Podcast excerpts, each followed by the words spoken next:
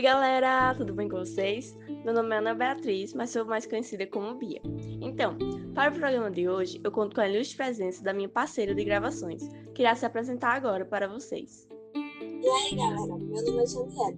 No programa de hoje, iremos discorrer sobre assuntos interessantíssimos. Eu até diria que são super necessários, ainda mais nos dias atuais, né? Com certeza. Pois bem, sem mais delongas, hoje a discussão do nosso Clubecast será sobre o ponto pai contra mãe do digníssimo Machado de Assis e como suas inúmeras redes sociais podem ser sentidas e refletidas até hoje. Isso mesmo, mas antes de tudo, vale frisar que esta é uma das muitas narrativas presentes no livro antológico Relíquias da Casa Velha, desse autor renomado, e escrito depois de quase duas décadas da abolição da escravidão. Opa, agora vocês devem estar se perguntando o que seria um livro antológico. Pois bem, é simples. Antologia é o conjunto formado por diversas obras, sejam literárias, musicais, etc., que exploram uma mesma temática, período ou autoria. Nesse, ca nesse caso, o livro apresenta contos diversos de mesma autoria. Isso aí, o gênero conto apresenta uma narração em prosa mais curta do que os demais gêneros e é bem mais abrangente, podendo apresentar romance, um pouco mais humorístico, ou exercer um papel social ao abordar assuntos de forma crítica, como é o caso do conto de hoje. Sim, em pouco mais de 10 páginas e escrita há mais de 100 anos, a obra machadiana consegue manter boa parte das suas críticas de formato temporal, e a gente percebe isso na prática. Quem nunca se deparou com a discriminação e as racistas, principalmente contra a mulher? Pois é, Pai contra Mãe aborda justamente isso. Machado de Assis conseguiu transmitir com a realidade e veracidade absurdas as injustiças e a tamanha violência no período da escravidão no Brasil. Sim, concordo. Como não queremos trazer aqui uma resenha ou um resumo detalhado, vamos então falar brevemente sobre o que é retratado e irmos logo ao assunto do podcast, interpretação e o que achamos sobre esse conto. Sem dúvidas. O conto traz a história da, perspectiva, da perspectiva de um homem branco chamado Candinho, que, apesar de ter o privilégio de ser livre, não possui condições financeiras favoráveis, principalmente depois do nascimento de seu filho. Com isso, ele opta pela captura de escravos como ofício. Em uma dada ocasião, acaba cruzando seu caminho com o de Armina, que é uma mulata fugida. Aí, a partir daí, a história se desenrola sobre um viés de como oportunidades e privilégios podem ser intensificados a partir da cor.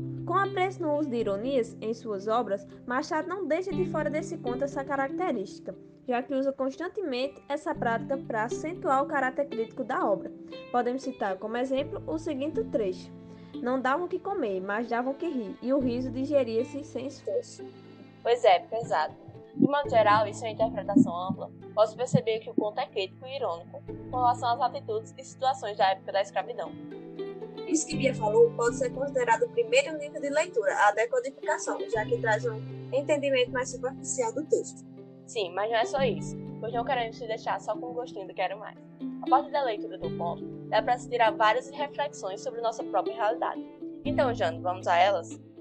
Claro, então, pessoal, como já dito, o conto aborda a temática do preconceito racial e das injustiças a partir disso do quanto os negros foram maltratados e obrigados a serem subordinados aos seus senhores, sem liberdade de ir e vir, sem sequer terem o direito ao que comer, como no trecho que citamos antes. Enfim, apesar disso tudo, podemos ir além ao ler esse conto icônico de Machado.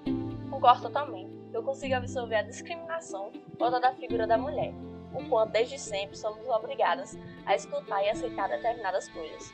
A figura de Arminda retrata bem isso. Ela, uma mulher negra e grávida, que luta para a sua sobrevivência e a de seu filho, tendo que escutar e se curvar ao homem, como no trecho de uma das falas de Candinho, a qual diz para ela assim: Quem lhe manda fazer filhos e depois fugir? Sim, um absurdo. Quantas vezes não somos obrigadas a ouvir algo do tipo? Que somos culpados até mesmo de uma gravidez, como se ela tivesse sido feita sozinha. Exatamente. Mas as críticas não param por aí. O texto vai além da criticidade escravocrata, frisando também uma análise do comportamento humano. É verdade, e a gente percebe isso no texto Nem Todas as Crianças Vingam, no qual o protagonista justifica sua escolha em permitir que uma criança se salve, no caso seu próprio filho, enquanto a outra morre. Justificando assim até os atos mais injustificáveis e cruéis.